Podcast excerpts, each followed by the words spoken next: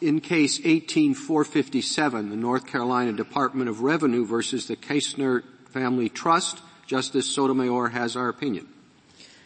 This case is about the limits of a state's power to tax a trust. In its simplest form, a trust is created when one person transfers property to a third party, called a trustee, to administer for the benefit of another, known as a beneficiary. With some wrinkles, the Kimberly Rice Kaestner 1992 Family Trust, that is, the respondent in this case, fits this mold. From 2005 through 2008, the trust's beneficiaries, Kimberly Rice Kaestner and her three children, lived in North Carolina. Because of their in-state residence, North Carolina imposed a tax on the trust for income it accumulated in those years. The state did so under a state law authorizing it to tax any trust income that is for the benefit of a state resident. The trustee challenged the tax and the state courts held that the application of the tax to this trust violated the 14th Amendment's due process clause. We agree that the Kaestner's in-state residence was too tenuous a link between the state and the trust to support this tax and affirm.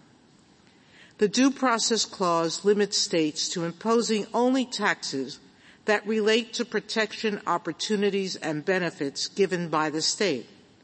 Among other things, the clause demands some minimum con- connection between a state and the person, property, or transaction it seeks to tax.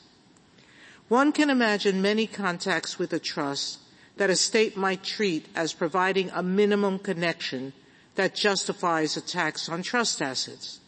The court has already held, for example, that a state may tax a trust based on the in-state residence of a trustee or tax a beneficiary on any co- income the beneficiary actually receives from a trust. Of all the potential kinds of connections, between a state and a trust, North Carolina seeks to rest its tax on just one, the in-state residence of the beneficiaries. When a state seeks to have a tax, a trust tax on benefic- beneficiary residence, this court's cases reflect that the due process clause demands a pragmatic inquiry into what exactly the beneficiary controls or possesses and how that interest relates to the object of the state's trust, of the state's tax. For instance, the court previously rejected a Virginia tax on trust assets premised on the in-state residence of beneficiaries who had no right to control or possess the trust property or to receive income therefrom.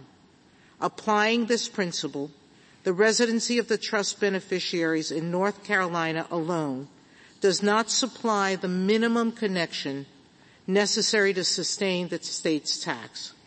First, the beneficiaries here did not receive any income from the trust during the tax years.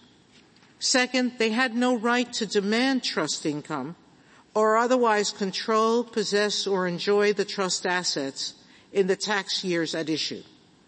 The trustee had absolute discretion over when, whether, and to whom he would distribute trust assets.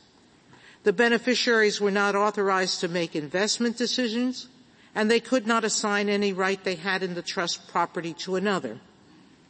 Third, the beneficiaries also could not count on necessarily receiving any specific amount of income from the trust in the future. New York law allowed the trustee to roll over the trust assets into a new trust rather than distributing the assets. And the trustee did that just here. In limiting our holding to the specific facts presented, we do not imply approval or disapproval of trust taxes that are premised on the residency of beneficiaries whose relationship to trust assets differs from that of the beneficiaries here. The state's counterarguments are unpersuasive to highlight just two, first, the state urges that a trust and its constituents are always intertwined, such that a, tra- a trust a trust tax is justified whenever trust beneficiaries live in state. but the wide variations in types of beneficiary interests counsel against adopting this categorical rule. Second, the state argues that ruling in favor of the trust will undermine numerous state tax regimes, but only a small handful of states rely on beneficiary resi- residency as a sole basis for trust taxation, and even a smaller number rely on the residency of beneficiaries who are uncertain to receive trust assets. For these reasons and others set forth in our opinion, we affirm the judgment of the Supreme Court of North Carolina. Justice Alito has filed a concurring opinion in which the Chief Justice and Justice Gorsuch join.